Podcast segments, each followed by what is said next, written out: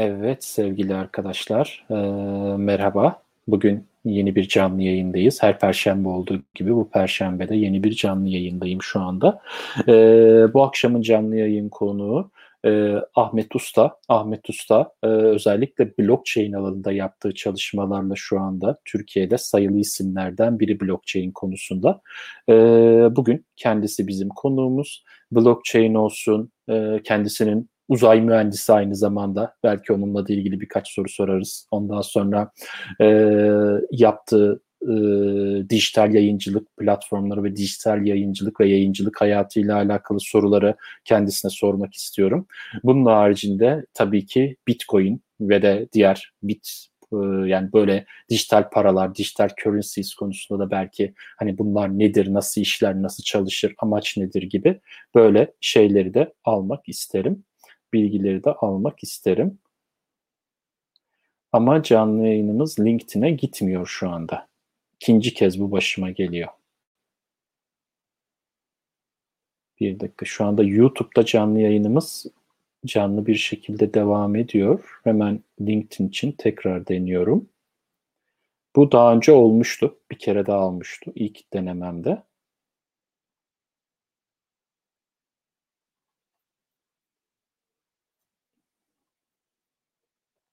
Tekrar bir deneme yapmak istiyorum. LinkedIn'de yayının doğru olduğunu. Ha, şu anda yayın gidiyor evet. Evet tamam sıkıntı yok. Şu anda sorun çözüldü. Ee, evet evet. Ayarlar yapıldı. Ee, tamam o zaman başlayabiliriz. Yani şu anda ben bir sorun göremiyorum. Sorun olmadığı için de başlayalım. Başlamadan önce her zaman olduğu gibi ben size şurada benim bir introm var. Intromu döndüreyim. Ee, ondan sonra Ahmet Usta ile beraber canlı yayınımıza başlıyoruz.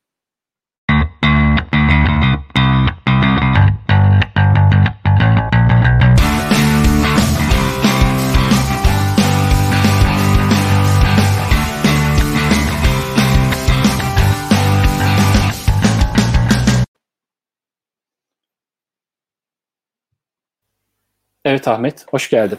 Hoş bulduk. Nasılsın?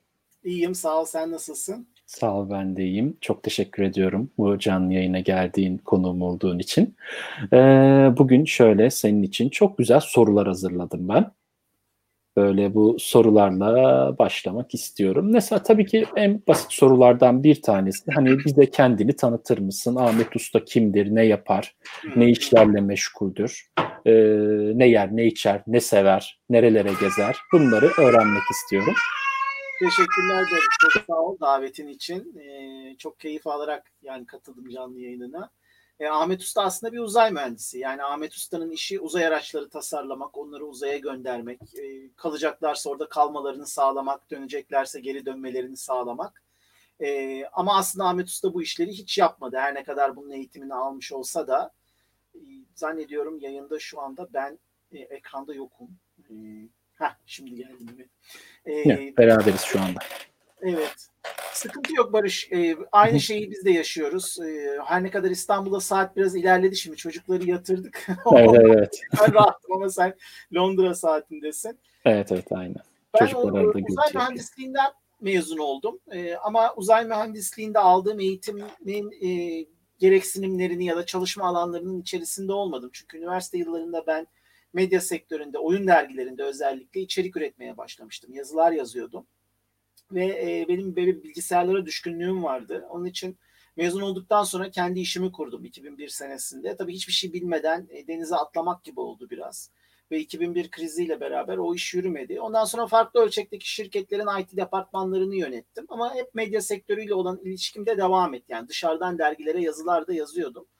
E, 2007 senesiydi zannediyorum. Infomark yayıncılıkta yine oranın IT departmanını yönetmek için işe başlamıştım. Ve sonra günlerden bir gün dediler ki ya senin böyle bir medya şeyin de var, deneyimin de var. Bizim dergilere yazı yazar mısın? Ve o iş aldı başını gitti. Yani kendimi bir anda dergilere sürekli yazı yazan e, birisi olarak, basın toplantılarına giden, yurt dışı davetlerine katılan birisi olarak buldum. 2017 senesine kadar devam etti bu Seren Cami ve 2014 yılında aslında Infomak'tan ben ayrılmıştım ama o aradaki dönemde de işte farklı ölçekteki hem basılı hem dijital medya kanallarının kurulmasıyla alakalı faaliyetlerim oldu. 2017 yılında da kendi şirketimi kurdum. Şirketimin adı Mercek Tek. Biz e, kurumsal gazetecilik adını verdiğimiz bir iş yapıyoruz. Malumun yani işte bu internetin gelişmesi, Facebook gibi sosyal medya kanallarının büyümesi, onların geleneksel medyayı yemesiyle beraber artık geleneksel medya, işletmelerin ya da e, organizasyonların mesajını doğrudan ulaştırmak istedikleri kesimlere ulaştırmaları e, açısından çok kullanışlı değil. Yani bu çok ikinci planda kalmaya başladı ve onlar da alternatif arayışları içerisindeler. İşte biz kendimizi buraya konumlandırıyoruz ve yine aslında gazetecilik yapıyoruz. Yine medya işi yapıyoruz ve medya platformları kuruyoruz ama bunlar geleneksel medya gibi reklama dayalı gelir modelleri yerine işletmelerin ya da organizasyonların e, bedelini ödediği ve o kanal üzerinden de kendi e, kesim kullanıcı kesimlerine ulaştıkları birer platforma dönüşüyor. Ha, çok güzel, çok güzel. Çok ilginç bir iş aslında. Evet. Hiç bugüne kadar bilmediğim de bir şey. 2016 yılında e, fiili olarak başladı. Bu 2017 yılında biz şirketleştik. 2016 yılında işte fiilen içerik vermeye başladığım platform Fintech İstanbul platformuydu. Finansal teknolojilerle alakalı bir platform. Hala daha faaliyetlerine devam ediyor. Hala daha birlikte çalışıyoruz. 2018 yılında da e, Blockchain Türkiye platformu kuruldu. Orası da Türkiye Bilişim Vakfı'nın çatısı altında yine kar amacı gütmeyen bir platform olarak yapılandırıldı.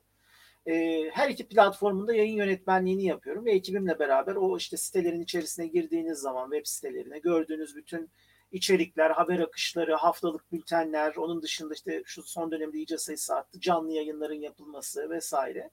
E, bu konularda hizmet veriyoruz. Tabii bu süreç içerisinde e, değişik bir şey oldu. Yani benim planlamadığım ve böyle bir şey olsun diye gayret sarf etmediğim finansal teknolojiler alanında biz içerik üretirken e, blockchain, kripto paralar da bunun bir parçasıydı ve orayla da ilgili birçok birçok içerik üretiyorduk. E, ve sonra blockchain 101 adında bir kitaba dönüştü o yaptığımız içerikler. O da biraz Bankalar Arası Kart Merkezi'nin eski genel müdürü Doktor Soner Canko'nun vesilesiyle gerçekleşti. Ee, ve ben bir anda blockchain'ci Ahmet Usta olarak buldum kendimi. Yani aslında böyle bir, bir planlamam yoktu. Böyle bir amacım da yoktu. Bence ee, çok da iyi oldu yani. Hiç sıkıntı yok bizim. Olmadı yani. Evet, şikayetçi değilim. Ee, ama tabii yani çok gayret sarf ettik. Yani çok fazla okuma yaptık. Çok fazla yanıldık. Çok fazla şey yanlış anlattığımızı sonradan anladık. Onları düzelttik. Yani biraz kendime de haksızlık etmeyeyim. Ee, çok da fazla değil yani. Bir, bir iki hatamız olmuştu zaman zaman. E, ve o süreç içerisinde işte blockchain sunumları yapmaya başladım. Blockchain eğitimleri vermeye başladık. İşte blockchain Türkiye platformuyla bu alandaki adım ve duruşum daha da güçlenmiş oldu. E, bugün itibariyle de işte yani pandemi olmasaydı yine muhtemelen dışarıda blockchain ile alakalı eğitimler veriyor olacaktım. Sunumlar Hı-hı. yapıyor olacaktım. Ama yine operasyonumuz Mercek Tek tarafında devam ediyor. Yani kurumsal gazetecilik devam ediyor. Hı-hı. Onun dışında teknoloji üzerine yazıyorum, çiziyorum e, bir YouTube kanalı açtım bu senenin başında. İşte yavaş yavaş minik adımlarla emekleyerek ilerliyor. Keyif alarak bir şeyler yapmaya çalışıyorum ve hayat bu şekilde e, gidiyor. Süper süper harika valla yani çok sevindim senin adına. Bizim dostluğumuz da aslında bayağı eski bir zamanlara dayanıyor. Yak 10 yılı geçti galiba değil mi? Doğru. Yani vardır 10 yıl kadar. Doğru, İlk tanışıklığımız. Doğru. E, Infomat döneminde dönemiydi. Tabii. E, biz o dönemde e, reklam rezervasyon e, şöyle söyleyeyim reklam rezervasyona gelmeden önce Dynamics CRM kullanmaya başlamıştık. Microsoft Hı-hı. Dynamics CRM kullanmaya başlamıştık. Çünkü evet. şirketin kendi içinde aboneliklerini yönetmesi ve CRM'ini yönetmesi gereken bir tool'a ihtiyacı vardı. Daha önce başka Hı-hı. şeyler denenmiş, memnun kalınmamış vesaire. Ee, biz Dynamics CRM'de bir e, özel bir portalla entegre edilmiş şekilde e, bir çözüm kullanmaya başladık. Ve sonra Hı-hı. işte günlerden bir gün yani abonelikleri onun üzerinden yönetiyorduk. E, ve sonra günlerden bir gün değildi ki ya işte bizim reklam rezervasyonu da yönetmemiz gerekiyor. İşte başka şeyleri de yönetmemiz gerekiyor. Ve onları Dynamics CRM'in üzerinde yapılandırabilecek bir çözüm ortağı ararken e, sizi bulduk, sizinle tanıştık. Hı hı. E, İyi de oldu, tanışmış olduk. Evet evet ve o gün bugündür de yani çok e, canciğer yakınızdır diyemeyeceğim yani. Araya bayağı şeyler girdi, mesafeler girdi ama birbirimizi severiz, takip ederiz. Aynen. Aynen. Bu şekilde sektörde birbirimizden haberimiz var yani. Kim Doğru. ne yapıyor biliyoruz. Bu şekilde. Ee, yani aslında ben şey konusunda çok takıldım ya senin bu uzay mühendisliği konusunda nedense. Biraz oraya takıldım. Çünkü neden biliyor musun? Ben de küçükken yaklaşık olarak böyle 5-6 yaşlarımdayken bana hani sorulduğunda sen gelecekte ne olacaksın dediğinde uzayla ilgili bilim adamı olacağım derdim. Gerçekten yani. Hatta uzayla ilgili bilim adamı olacağım dememin de bak bir açılımı var. Yani normal şartlar altında küçük bir çocuğa sorduğunda hani astronot olup uzaya çıkacağım falan denilebilirdi. Ama ben öyle demiyordum. Olay daha da büyüktü benim için. Uzayla ilgili bilim adamı olmaktan kasıt şuydu. O zamanlar özellikle Star Trek dizisi çok fazla e, oynuyordu benim küçüklüğümde yani her işte her hafta bir bölümü verilirdi televizyonda. Oradaki amacım onlar gibi böyle uzayda bağımsız hareket edebilmek. Yani çok büyük bir uzay gemisinin içinde falan böyle öyle düşüncelerim vardı. Hani standart basit böyle katı şey olup astronot böyle gitmek değildi yani. Daha relax geminin içinde hareket etmekti. Küçükken onu düşünüyordum yani. o yüzden o konu beni çok böyle şey yapıyor. E, ilgimi çekti yani.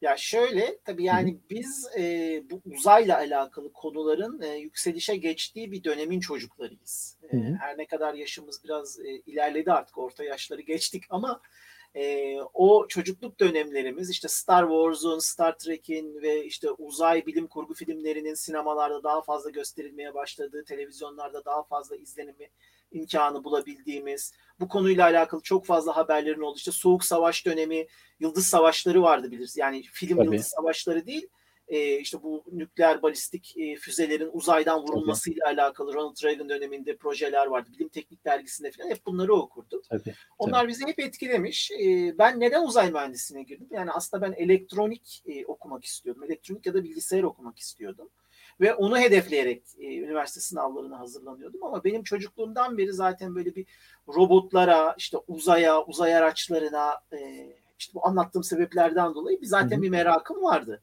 Evet, Sonra evet. günlerden bir gün annem e, üniversite sınav başvuru kataloğunu karıştırırken bir uzay bilimleri ve teknolojisiydi bölümün o dönemde adı. E, onu görüyor e, ve diyor ki ya işte Ahmet meraklı zaten bu işlere. Bu bölüme e, acaba gitse mi gitmese mi diye ve o Hı-hı. bölümü arıyor bir şekilde. Ve bölümde o dönemde bölüm başkanı Umur Daybelge, Profesör Umur Daybelge. Yani işte biz anlatıyor bölüm işte biz böyleyiz, böyleyiz bilgisayar var, robotik var, ondan sonra e, havacılık, statik, dinamik yani bir sürü şey var orada. Yani uzay mühendisliği dediğiniz şey aslında multidisipliner bir bilim dalı her şeyden birazcık bir şey öğreniyorsunuz. E, bu bir anlamda kötü. E, hiçbir şeyde uzmanlaşmamış oluyorsunuz. Ama bütün o e, multidisipliner formasyonlarla alakalı aldığınız bilgi günün sonunda hepsinin bir arada kullanılabileceği, bir potada eritilebileceği bir amaca dönüşmek üzere size temel bilgileri veriyor. Ve bölümden mezun olduktan sonra da tercihinize bağlı olarak işte bilgisayar alanında çok çalışanlar oldu ki ben de o yönde biraz ilerledim. E, robot dediğimiz şeyler sadece işte bilim kurgu filmlerinde gördüğünüz robotlar değil, endüstriyel üretim bantlarındaki robot sistemleri işte otomobil firmalarında biz onları daha çok görürüz, biliriz ama yani Hı. beyaz eşyada olsun, farklı yerde gıda üretiminde olsun o robotlar çok kullanılıyor. O robotların programlanması, idare edilmesi, yönetilmesi o alanda mesela bizim arkadaşlar ya da bizim bölümden mezun olanlar görev olabiliyor. E, savunma sanayi, havacılık sektöründe çok fazla çalışan arkadaşımız tabii, var. Tabii. Türk Hava Yolları'nda. Bazıları pilot oldu hatta o süreç içerisinde tekniğe girip. Yani böyle multidisipliner bir bölüm. E, ben çok severek okudum. Çok keyif alarak okudum. Ha, bugün abi dönüp tekrar okumak ister misin dersen muhtemelen istemem. Çünkü çok zor bir bölüm. Yani ben bu evet. kadar zor olduğunu bilseydim e, başka bölüm okumadığım için kıyaslama yapma imkanım da yok ama gerçekten Hı. zor bir bölüm. E, çünkü böyle hop işte termodinamik dersinden bilmem bilgisayar programlama dersine geçip oradan da işte mikro işlemci tasarımına oradan da efendim bir e, şeye yüksek mühendislik fiziğine falan yani böyle oradan oraya oradan oraya oradan oraya. Hı hı. Ve e, 4 senede mezun olabilmeme rağmen yani, ve ikincilikle mezun çok olabilmeme iyi, rağmen çok aslında 3 kişi mezun olmuştu o sene yani. Öyle bu kadar zor bir bölüm. Tabii mantıklı. E, o yüzden e, tekrar geri dönüp okumam ama keyif alarak okudum. Pişman değilim. Ha, bir pişmanlığım var. Ben bölümü bitirdiğim zaman e, bir yurt dışına gitme imkanı e, o, o oluşmuştu. İyi bir bitirme tezim vardı çünkü ve hocalar yani yurt dışında yüksek lisans yapma imkanın olabilir. Biz referans verelim, yönlendirelim dediler. Ama benim kafamda hep o girişimcilik saplantısıyla kendimin bir şeyler yapma arzusu biraz kendi kendime e, ket yani kendimi engellemiş oldum. Kendimi frenlemiş oldum. Belki hani pişman olunabilecek bir şey varsa artık şu anda da çok bir anlamı kalmadı ama 5-10 sene öncesine kadar kafamı kurcalayan bir pişmanlıktı diyebilirim ama şu evet. anda o da yok. Yok bence artık yani en azından geldiğin konum itibariyle şu anda hani işinde, mesleğinde iyi bir konumda olduğu için ismi bilinen, tanınan bir kişi olduğu için bence şu anda hani önemi yok yani o, o noktanın. Öyle evet. diyebilirim. Peki şöyle hani bir soru sormak istiyorum. Yıllarca yayıncılık sektöründe çalıştın işin açıkçası. Yani e, bu alanda hani yaptığın çalışmalardan böyle örnekler verebilir misin bize? Neydi o dij, yay, yayıncılık mı diyeyim, dijital yayıncılık mı diyeyim? Aslında onu da çok bilemedim. Yani yoksa ikisi birbirinin içinde mi? E, şimdi, ayrı konular mı? Yani şimdi bizim e, neslimiz her ikisini de aynı anda gören ve aradaki geçişe de bizzat şahit olan bir nesil oldu. Hı hı. E, bunun tabii iki cephesi var. Yani bir dışarıdan bunu gözlemci ve kullanıcı olarak takip edenler. Bir de bizim gibi e, bu işin içerisinde olup içinde o dönüşümü yaşayanlar. E, benim ailemde de gazeteciler vardı. E, ve yani aile zaten bir e, medya ve basın sektörünün içerisinden gelen insanların olduğu bir aile.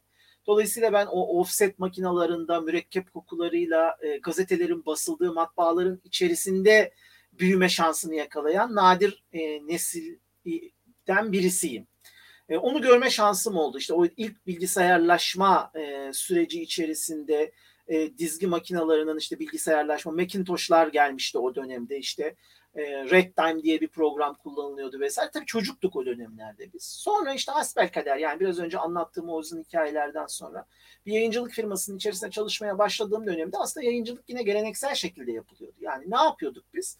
İşte e, genel yayın yönetmeniyle beraber haftada bir toplantı yapıyorduk. O haftanın gündemi neyse gündem belirleniyordu. Herkes önerilerini sunuyordu. İşte şu haber öne çıkabilir, bu konu var, şunu işleyelim, bunun üzerine yoğunlaşalım. Bu haftanın gündemi budur.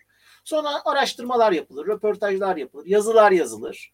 Yazılar işte editöre verilir, genel yayın yönetmeninin kontrolünden geçer ve bir dergi olarak ertesi hafta basılır ve bu macera her hafta tekrarlanır. Bunlar yaşanırken iPad, e, bir yandan internet gelişti tabii. İnternet yayıncılığı da devam ediyordu yoluna. Tabii. Ama e, dijital dergi yayıncılığı, iPad'lerin yaygınlaşması ve Apple'ın iPad'leri piyasaya sürmesiyle beraber herkes bir anda dijital yayıncılık konuşmaya başladı. Yani dergicilik öldü. Bütün dergiler bundan sonra şey olacak. İşte iPad'lerin içerisinde olacak. Basılı dergi olmayacak. E, hem doğru hem yanlış. Yani evet. dergilerin basılı dergi olmayacağı e, tahmini doğru çıktı. E, ama onların hepsinin iPad'in ya da işte tabletlerin içerisinde dijital dergiye dönüşeceği fikri yanlış çıktı. Kısmen bu devam etse de bugün e, ağırlıklı olarak internet basılı yayıncılığı yedi bitirdi. E, çünkü artık insanlar çok daha hızlı bir şekilde e, içeriye ulaşmak istiyorlar. İçeriye ulaştıkları takdirde onu çok hızlı tüketmek istiyorlar. Yani bir uzun bir şeyi izlemeye takatleri ya da sabırları hiç yok. Ee, yani işte 180 e, karakterle başlayan, şey 140 karakterle başlayan Twitter macerasının 280 karakter olması bile çok pardon bir dönem tartışılmıştı yani. Öyle hızlı tüketimin olduğu bir e, içerik ve medya yarışı var şu anda. Doğru. Ve tabii o dönem, o geçiş döneminde geleneksel medya şeye çok odaklandı. Yani işte Facebook'u sürekli kendi dijital kanallarına trafik çekebilecekleri bir yer olarak gördüler. Ya da sosyal medya kanallarını kendi geleneksel işte internet sitelerine trafik çekebilecekleri bir kanal olarak gördüler. Ama bu kanallarda e, aslında bu işin buraya doğru gitmesini istemediklerini attıkları adımlarla e, gösterdiler ve bugün Facebook her ne kadar biraz ikinci planda kalıyor olsa da insanları kendi bahçelerine hapsettiler. Yani insanlar evet bir A gazetesinin, B dergisinin içeriğini sosyal medyada görüyor ama oradan tıklayıp da gidip onu o sitede okumaya çok meyletmiyor. E, bu e, benim belki de yani şahit olduğum bu medya e, dünyasındaki en önemli dönüşümlerden bir tanesi. Şimdi bir başkasını yaşıyoruz. E, medya kişiselleşmeye başladı artık. Yani eskiden evet, evet. bir medya kanalı kurmak çok zor, çok büyük yatırımlar gerektiren, çok büyük ekipler toplamayı gerektiren bir süreçti. Bugün e, çok basit bir cep telefonuyla dahi e, işte onu koyup masanızın üzerine bir video çekip iyi bir içerik üretebiliyorsanız sosyal medya kanallarını kısmen kullanarak ya da yenilikçi işte YouTube gibi platformları kullanarak e, hızla e, kendi medya kanalınızı oluşturabiliyorsunuz. Sadece bunu video olarak düşünmek düşünmemek lazım. Tabii. İşte e, Türkiye'de yeni yeni filizlenmeye başladı ama yurt dışında daha fazla örneklerini görüyorum. E, şeyler e-posta bültenleri. Yani günlük var, haftalık var, aylık var, belli alanlarda spesifik uzmanlaşmış içerikler var.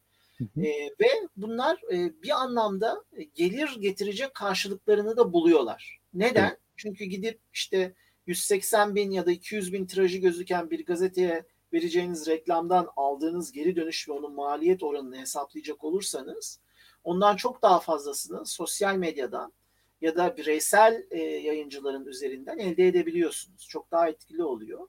E, evet. Çünkü gelir yani gelir modeli de yayıncılığın çok önemli bileşenlerinden bir tanesi. Bunu göz ardı edemeyiz. Evet. Yani Bu bunu aslında şey biraz Barış Özcan videolarını izleyenler bilirler. Arada sponsorlu şeyler alıyor. Galiba onun gibi bir konu aslında. Birçok yayıncı da yapıyor yani, bunu. Şöyle e, bunu ya burada etik kurallar var. Maalesef o etik kurallar yavaş yavaş silikleşmeye başladı. Yani Tabii. işte ben bu videonun içerisinde hani şurada bir şey duruyorsa ve Hı-hı. ben bunu reklam amaçlı oraya koyduysam tamam mı? Bunu aslında izleyiciye söylemem gerekir. Çünkü izleyici e, muhatap olduğu içerik üreticisinde bir bağ kuruyor. Bir empati kuruyor. O kişinin düşüncelerine ve fikirlerine önem veriyor. Yaptığı e, hareketlere, aldığı kararlara, söylediği şeylere önem veriyor ve bu onun tüketici davranışlarını etkiliyor. Şimdi burada bu ilişkiyi siz istismar edecek şekilde ticari kar elde e, edeceğiniz bağlantılarla reklama dönüştürüyorsanız ve muhataplarınızı bununla alakalı bilgilendirmiyorsanız ya da çok daha basit söyleyeyim. Yani işte şey e, bir cep telefonu reklamında oynuyorsunuz ve o cep telefonunun işte marka elçisi oluyorsunuz. Ama cebinizde kullandığınız telefon başka bir şey ya da normal şartlar altında kendi tercihinize kalsa o parasını aldığınız cihazları kullanmazsınız. İşte evet. buradaki bu e, etik ayrımları yavaş yavaş silikleşmeye ve yok olmaya başladı. Bu çok tehlikeli görüyorum ben bunu. Ama yapacak Hı-hı. bir şey de yok yani tüketiciler de buna razı. Ee, ve bu da bir gelir modeli oluşturuyor. Ee, keşke o etik kurallara uyularak bunlar yapılabilse. Bunu yapanlar da var. Onlara da saygı duymak gerekiyor. Yani tabii, tabii. herkes bozuldu dememek gerekir. Aynen. Ee, ama biraz e, burada böyle bir şey görüyorum e, bozulma ve e, dengelerin değiştiği bir gidişat görüyorum maalesef. Evet, evet. Aynen öyle. Yani e, sosyal medya evet sosyal medya yayıncılığı, dijital yayıncılık bunlar çok e, günümüzün gelişen teknolojileri ki biz de zaten şu anda bile bunu kullanarak aslında kendimizi e, yayın yapıyoruz. Bir televizyon kanalı gibi canlı bir şekilde. Evet. İsterse insanlar sorularını sorabiliyorlar canlı bir şekilde. E, yani e, teknoloji evet gerçekten e, her şeyi değiştiriyor yavaş yavaş değiştiriyor. Ama aynı zamanda bazı şeyler var ki çok klasik. Ben senin hakkında biliyorum mesela. Klasik değişim. Lego merakın da var senin. yani birazcık da ondan söz etmek istiyorum. Yani ne düzeyde bu Lego merakın? Hani profesyonel düzeyde bir şeyler mi yapıyorsun yoksa daha böyle basit kendince bir e, koleksiyonun falan mı var? Nedir oradaki durum? Şimdi şöyle, e, bunun bir e, şey, her şeyin gaz ve toz bulutu olduğu dönemden başlayarak anlatmam lazım. Eyvah eyvah. Çok küçük bir yaştaydım yani ilkokula falan gidiyordum herhalde. E, tam bilemiyorum. E, bir Karaköy'de alt geçitte annemlerle gidip e, bir Lego seti almıştık. Yani şuralarda bir yerde şimdi ama şey yapmayacağım hani bölmeyeceğim yayını. Hala duruyor saklıyorum onu. O benim ilk Legom olmuştu. Ve ondan sonra bir yerden de elime bir Lego kataloğu geçmişti. Ee, içerisinde yani bugün Lego alanlar bilirler ya da Lego mağazalarına gittiğiniz zaman ücretsiz olarak artık o katalogları alabiliyorsunuz. Türkiye'de de var mağazalar. Ee, işte Lego'nun bütün e, farklı serilerin içerisinde ürünler olur o katalogların içerisinde. Nereden geldi bilmiyorum. Yani birisi ya attı ya sokakta buldum. Yani hatırlamıyorum şimdi. Ben uzun yıllar boyunca elimdeki tek Lego setiyle oynarken diğer yandan da o kataloğa bakıp iç geçirirdim. Çünkü Lego hem Türkiye'de çok zor bulunan bir şeydi. Bulduğunuz zaman da e, çok pahalı bir şeydi yani. Bir memur bir e, babanın çocuğuna çok e, alabileceği bir oyuncak değildi. O yüzden tabii, ben e, çok iyi hatırlıyorum. E, üniversite yıllarında dedim ya medya sektöründe çalışmaya başladım. İlk aldığım telif e, parasıyla e, gidip kendime bir teknik Lego seti almıştım. Ve ondan sonra bu süreç hep devam etti. Yani ben Lego'yu hep sevdim. Lego'yla sadece bir oyuncak e, ki ona oyuncak demek bence haksızlık olur. Hani yüzyılın e, icadı falan diyenler var. Çok da abartmamak lazım. E, o şey ilişki devam etti. Yani ben para kazandıkça işte bir şeyler alıyordum vesaire. E, zannediyorum e, evlendiğim yıllara yakındı yani 2000-2003 yılları filan Lego teknik e, anlamında elimde çok ciddi bir şey vardı, koleksiyon vardı. Yani e, çok nadir kalmış setler vesaire böyle bir sürü bir sürü bir sürü. Ama e, bunlar ciddi bir yer kaplıyordu ve onlarla oynamıyordum artık. Dolayısıyla onları böyle topluca bir sattım elimden çıkarttım. Sonra 2003 senesinde evlendikten sonra e, bir gümrükte kalmış bir Lego e, şeyini, e, sevkiyatını 96-97 yıllarına ait birisi gitti gidiyor üzerinde sattığını öğrendim. Wow. Ve o dönemde de çok ciddi şekilde o Legolara bir iki maaşlık bir para yatırıp o Legoları aldım. Ama onlar oynamak için değil biraz daha koleksiyon amacıyla aldığım bir şeydi. Ve içlerinde böyle çok korsan setleri falan vardı. Ve aradan belli bir zaman geçtikten sonra o setler o kadar nadirleşti ki Legolar altın gibidir. Özellikle kutusu hiç açılmamış, e, aynı mağazadaki kondisyonunu koruyan setler dünyada da az örnekleri varsa 8-10 kat hatta 20 kat fiyatlamayla satılabiliyorlar. Ve ben o setleri e, Japonya'daki bir koleksiyonuna satarak çok güzel para kazandım 2007 yılında. Wow, çok ilginç. Böyle ticari bir yönü oldu. E, ondan sonra da seviyeli bir ilişkimiz oldu Lego'yla. Yani Hı-hı. böyle bir çılgınlık şeklinde sürekli gidip almıyorum ama nadir gördüğüm, koleksiyon olabilecek, beğendiğim, yaparken keyif alabileceğim setleri dönem dönem yani çok şükür maddi imkanlarım da var artık eskisi gibi değil. E, alıyorum, e, keyifli bir zamanımda yapıyorum, evin bir köşesine koyuyorum. Bazen üstüne bir şey örtüyoruz tozlanmasın diye. E, çünkü hani onları sergilemek de ayrı bir şey gerektiriyor. Maharet ve ortam gerektiriyor. Tabii, e, tabii. Devam evet. ediyor. Yani şu anda evde var böyle 4-5 tane hiç açılmamış e, setler var. Yeni aldığım tamam, setler süper. var. Süper süper. Ben, ben de ben de şey söyleyeyim. Evet. Önümüzdeki Hı. günlerde mesela bu aldığım setlerin bir kısmını e, YouTube'da e, videolara dönüştüreceğim. Kutu açılımlarını ve yapılma süreçlerini. Belki canlı yayınlarda muhabbet ederek takipçilerle bunu yapma gibi bir planım var. O süper süper harika. Vallahi izlemek isterim. Ben de hani çocukluğumdan beri e, Legolarla çok fazla oynadım. Çok fazla hani benim de Lego oyuncağım oldu. O dönemde e, yani hatırlıyorum okuldayken ilkokuldayken harçlığımdan biriktirdiğim parayla okulun karşısındaki kır, kırtasiyeden Lego parçaları alırdım ben de. Evet küçük kutular Sonra, halinde Küçük küçük kutular halinde evet. Ee, onları alır evde birleştirirdim diğer parçaları. Bayağı bir torba dolu, büyük bir torba doluyu dolduracak kadar Lego vardı zamanında. Şimdi ben yönümü değiştirdim aslında birazcık daha şey yapıyorum. Model uçak, model Star Wars modelleri falan onları alıp boyama, ondan sonra o tarz şeylere girdim. Birazcık daha yönüm değişti benim de ama öyle bir hobim var. Hatta bazen e, Instagram'da falan e, görebilirsiniz onları ya da Facebook'ta falan böyle onları paylaşıyorum da ben yaptığım modelleri. Öyle şeyler de var bende de. Seninle ortak yönümüz çok. Nerede aynen, şu yukarıda aynen. bir yerde e, yeni aldığım bir sürü e, model boya setlerim var.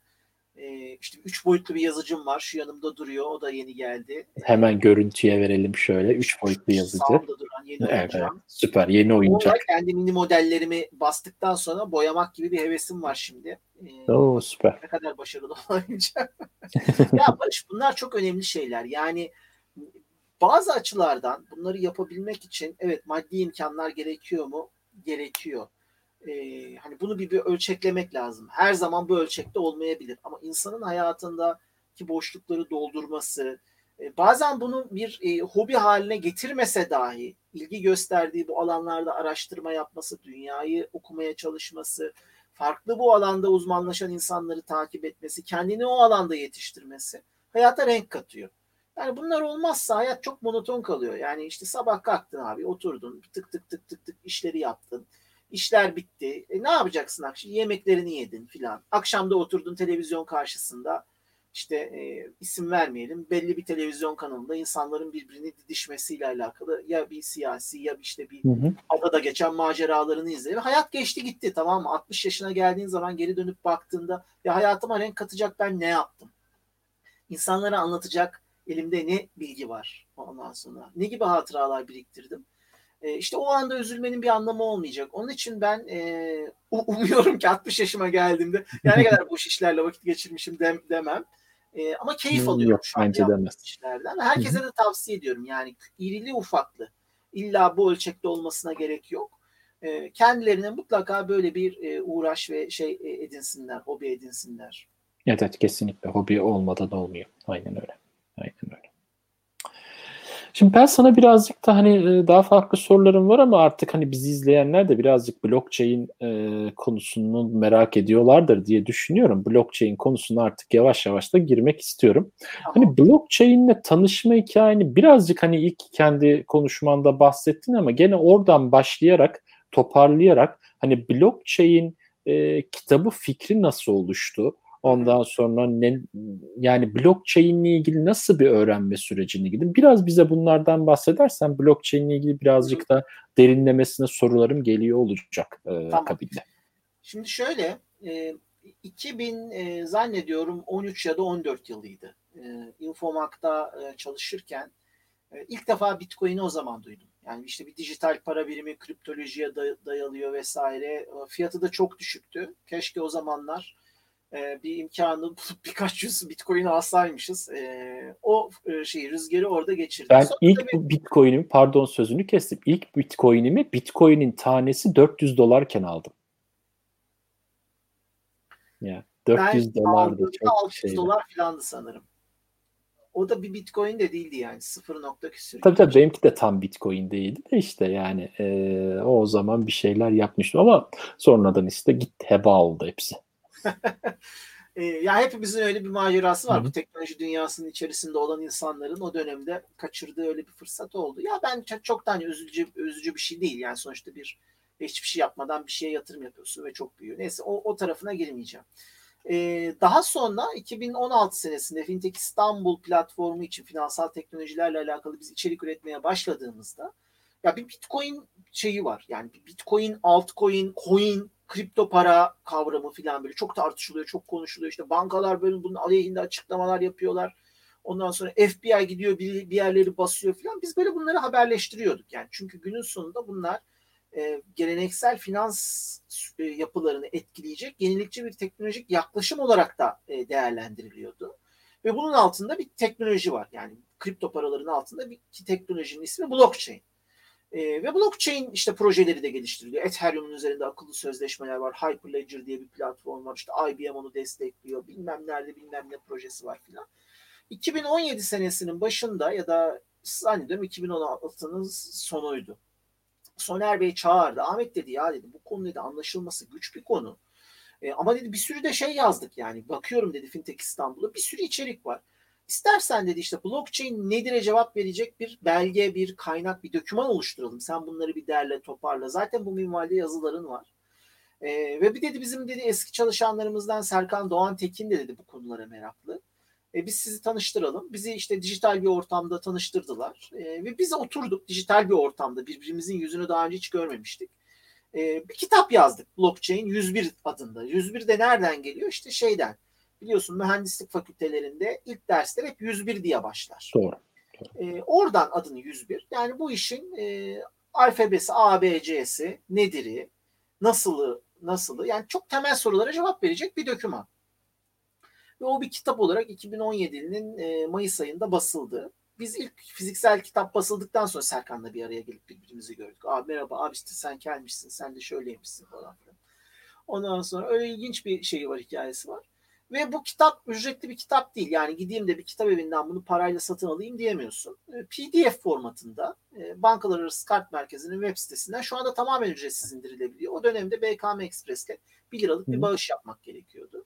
Bağışı da işte bir STK'ya yapıyordunuz. Darüşşafaka'ya falan yani bir sivil toplum kuruluşuna yapılıyordu. Hı hı. E, ve o kitap çok beğenildi. Yani insanlar dediler ki ya işte bu kitabı biz okuduğumuz zaman anlıyoruz blockchain'in ne olduğunu karmaşık bir konu olmasına rağmen. Zaten biz de kitabı yazarken şu mantıkla yazdık. Biz de bilmiyorduk blockchain'in ne olduğunu. Ya işte hiç bilmeyen birine anlatır bana hiç bilmiyorum. Birisi bana nasıl anlatsaydı anlardım. O zaman şöyle anlatırsam anlaşılır diyerek yazdığımız bir kitap oldu. Onun için beğenildi. Sonra e, günlerden bir gün beni aradılar BKM'den. Dediler ki dediler ki işte Boğaziçi Üniversitesi'nden bir grup genç geliyor. Fütürist gençler e, kulübü gibi bir ismi vardı hatırlayamıyorum şimdi. Evet. E, blockchain dinlemek istiyorlar. Sen dediler kitabını yazdın gelip anlatır mısın? Ben bir sunum hazırladım. O sunumu çok beğendiler. Sonra işte beni Boğaziçi Üniversitesi'ne davet ettiler vesaire. Aldı başına gitti yani sunumlar. Bir noktadan sonra ben şey dedim demeye başladım. Ya ben sunum yapmaktan çalışamaz hale geldim. e, o zaman bana Soner Bey şey demişti. Ya sen bu sunumlar için para alıyor musun bu konuşmalar için? Yo demiştim ben de Soner Bey. Olur mu ya öyle şey dedi. Bu dedi emek veriyorsun, vakit veriyorsun, gayret sarf ediyorsun. Evet. Konuşmalarını paralı yapman lazım.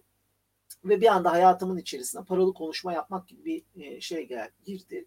Blockchain'de biraz bu işleri öğrendik öğrendik. Şu anda farklı alanlarda da konuşma yapıyorum ama hı hı. E, blockchain... Hangi alanlar mesela? Yani hani e, bilelim ki ilerleyen zamanlarda yayınlayan yani mesela parayla yani çünkü Hı. hani blockchain üzerine çalışırken bir yandan da paranın ne olduğunu anlaman lazım. Paranın geçmişi, tarihi günümüze kadar ne kadar nasıl e, maceralardan geçmiş. Bugün para dediğimizde ne anlıyoruz ve gelecekte para nereye evrilecek? Parayla alakalı Paranın Serüveni adında bir sunumum var. E, onun dışında e, 2013 senesinde ben Steve Blank ve Bob Dorf'un e, Girişimcinin El Kitabı isimli e, kitabını Türkçe'ye çevirmiştim. Çevirmen olmama rağmen, olmamama rağmen. Ve onun içerisinde co-opetition diye bir kavram vardı. E, ve bunun Türkçe'de bir karşılığı yok. Yani birbiriyle rekabet eden şirketlerin ortak çıkarları için işbirliği yapmasına verilen isim bu. Ya bunu böyle yazacaktık kitaba ya da bunun karşılığında bir kelime e, türetecektik. Rekaberlik yani rekabet ederken beraberlik yapmak. Beraber evet. Rekaber diye bir kelime e, şey yaptık. E, yaptım, yazdım ya, uydurdum. Böyle bir şey uydurdum. Hı hı. E, o bugün hani sunum yaptığım bir konu. Rekaberlik nedir? Hangi şartlar altında yapılmalıdır? E, ne zaman zarar verir? Aslında benim de biraz yaptığım bir konu biliyor musun? Hiç bilmeden bu zamana kadar. Çünkü Dynam, Microsoft Dynamics alanında evet. danışmanlık yaptığım zaman da MVP'likten gelen bir de hani e, tabii bilmeyen ya da bir yerde takıldıklarında eğitim almak istediğinde firmaların bana ulaştığı, onlara eğitim verdiğim ya da onların sorunlarını çözdüğüm e, durumlar var ki bunlardan bazen bazıları bazen partnerler oluyor. Microsoft partnerlere. Ki baktığında aslında e, yeri geldiğinde rekabet de edebiliyoruz müşterinin işini alabilmek için. Tamamen bu ilginç durum olabiliyor gerçekten böyle. Yani piyasadaki aslında partnerlerin birçoğunda gene benim eğittiğim kullanıcı şeyler de var. Arkadaşlar da var yani. Bu, bunu bilmeden yapıyormuşum ben de. E, ya şöyle aslında sadece sen değil e, şu anda dünyanın gidişatı artık buraya döndü. Yani bugün işte bir e, şeyden bahsediyorsak işte bir savaş uçağından bahsediyorsak işte dünyanın 40 ülkesindeki 500 firma bunun parçasını üretiyor. Tamam mı? Doğru. Hiçbir ülke bunu kendi başına yapmıyor. Ya da işte bugün e, dünyadaki lojistik e, ağlarına bakıyorsak ya da işte ne bileyim tedarik zincirine baktığımızda e, ürünlerin e, nerede tasarlandığı, nerede üretildiği, nerede pazarlandığı, hangi kanallardan ulaştırıldığı tüketicilere bunların hepsi e, bir anlamda bunu gerektiriyor zaten. Yani rekaberliği gerektiriyor. İşte finansal piyasalara bakıyorsun. Fintechler diye bir kavram çıkmış. Finansal teknoloji şirketleri.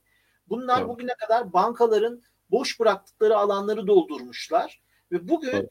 yani uzun bir süre boyunca bankalar bunları umursamadı. Belli bir süre boyunca bunları tehdit olarak gördü ama bugün e, bankalar fintechlerle beraber işbirliği yapıyorlar ve bu işbirlikleri aynı zamanda birbirine rakip olan bankaların da işbirliğini tetikleyen noktaya geliyor. Neden?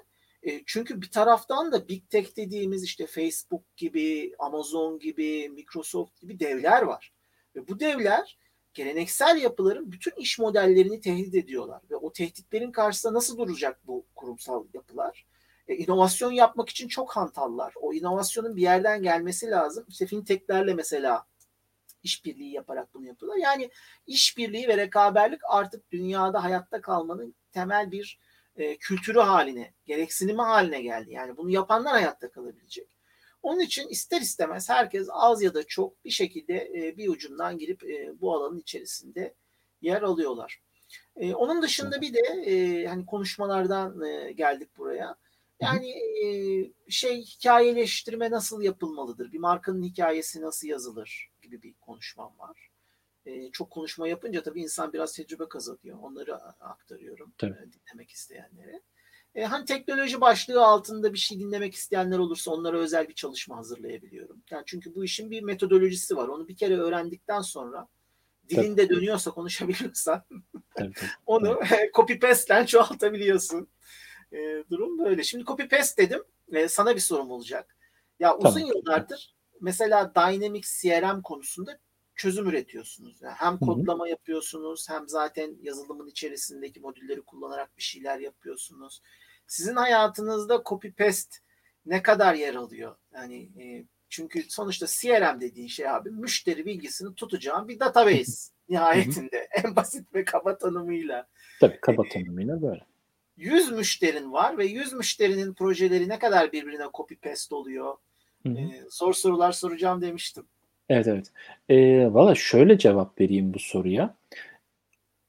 Bırak farklı sektörleri aynı sektördeki firmaların içinde bile e, menülerimiz farklı olabiliyor.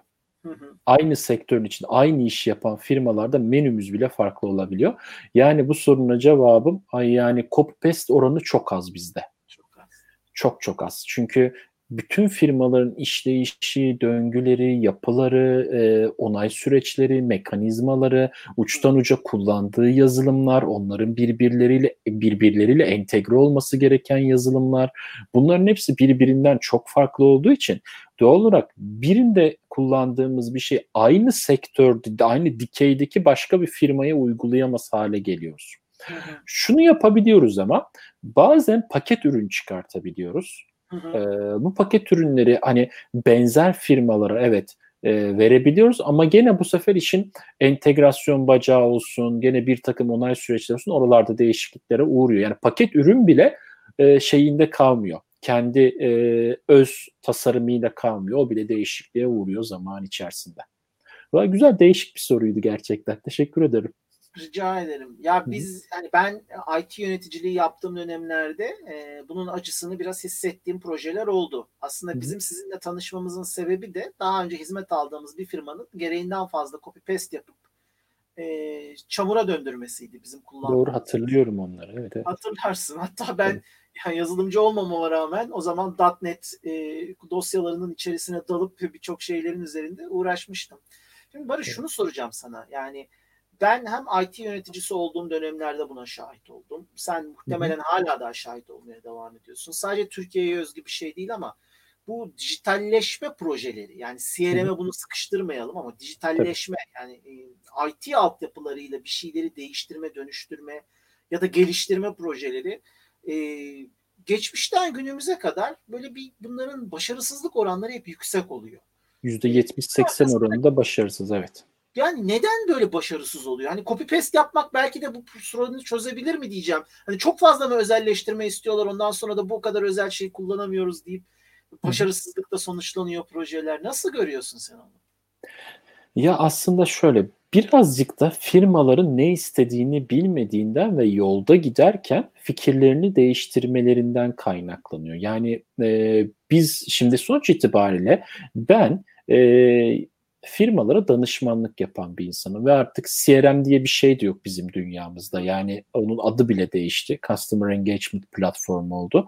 Yani e, traditional, alışa gelmiş olduğumuz CRM, ERP kavramları artık bizim dünyamızda yok. Birazcık daha farklı bir yerlere gittik zaman içerisinde. Biz de evrildik. E, ve bu bağlamda baktığımda e, nasıl ifade etsem onu ben tamamen işin şey tarafındayım hizmeti veren tarafındayım. Yani müşteri tarafından hizmeti verene bir de sormak lazım aslında bizlerin nasıl olduğunu. Ben sadece müşterileri bu durumda yani iş yaptığımız kişileri, beraber çalıştığımız firmaları ölçekleyebilirim. Ve bu bağlamda gördüğüm nokta şu, e, bir firmalardaki en büyük sorun fikirlerini değiştiriyorlar yolun ortasındayken. Değiştirdikleri fikirle beraber sürecin aynı şekilde devam edeceğini sanıyorlar. Yani diyorlar ki e, biz bu bu bu bunları istemiştik ama artık şunları şunları şunları istiyoruz. Ama gene aynı süre içerisinde bize bu ürünleri teslim edin diyorlar. Ve de bazen e, patron kaprisi mi diyeyim artık e, yönetici kaprisi mi diyeyim öyle şeylere denk geliyor. Bir kere başıma geldi çok büyük bir örneğidir bunun yani bunun birkaç kere başıma geldi. En büyük örneği de çok acı çektiğim noktalardan bir tanesi çok büyük bir tane firmada firmanın yöneticisi 6 ay mı 8 ay mı ne proje için süre vermişiz. E, yani dördüncü ayda şöyle bir cümle sarf etti. Ya ürünü teslim etsinler hemen e, bir ay içerisinde ya da bırakıp gitsinler. E, tabii ki biz de o zamanlar toyduk yani bu bu olayların olduğu zamanlarda 26-27 yaşlarında olan falan böyle yeni şirket kurmuş çok da piyasada bilinmeyen falan aman müşteri mi kaybedeceğiz şimdi nasıl olur öyle şey olmasın falan diyerek canımızı dişimize takıp çalıştık. Ama şimdiki aklım olsa iyi tamam siz bilirsiniz e, teşekkür ederim deyip çıkardım o firmadan ki ben bunu bir kere yaptım aslında. Yani e, İngiltere'de bir kere bir müşteri, bir firmaya ben bunu yaptım böyle gene anlaşamadığımız bir durum oldu. Tamam dedim teşekkür ederim. Hani bu zamana kadar oturduk ettik çalıştık ettik çok güzel ama ben artık sizinle devam edemem kusura bakmayın deyip çıkıp gittim yani ne yaptılar bilmiyorum da. Ee, o dönem ama o genç dönemimde bunu yapmamıştım ve bunu yapmadığımız için çok acılar çektik. Sonradan proje yarım yamalak çalıştı. Bir sürü hata oldu. Kullanıcılar işte doğru düzgün eğitim alamadıkları için yanlış işler yaptılar falan. Sonra tabii ki projenin adı çıktı yani şey şey oldu.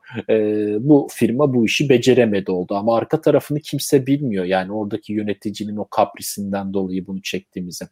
Yani ben ancak firmaları ölçekleyebilirim. Firmalara diyebilirim ki işte ya böyle yönetici kaprisleriyle karşılaşıyoruz ya işi bilmeyen insanlarla bir araya geliyoruz. Ya mesela şöyle bir sorunla da karşılaştık firmadaki bize dedike bir arkadaş atadılar. Dediler ki projeyi hatta iki arkadaş projeyi bununla birlikte geçireceksiniz. İyi tamam güzel. Tam projeye başladık ilerliyoruz. İki arkadaş da ortadan yok oldu. E ya dedik neredesiniz siz hani bak ulaşamıyoruz sizlere falan. E bizi başka bir projeye verdiler. O projeye de çok acilmiş onun için e, şey yapıyoruz. E, uğraşıyoruz biz. Onun deadline'ı geliyor. Aman o gelmeden önce işte elimde bir dünya var onları bitirmem lazım. E bizim proje ne olacak diyorum. Abi ilgilenemiyorum abi falan diyor bana.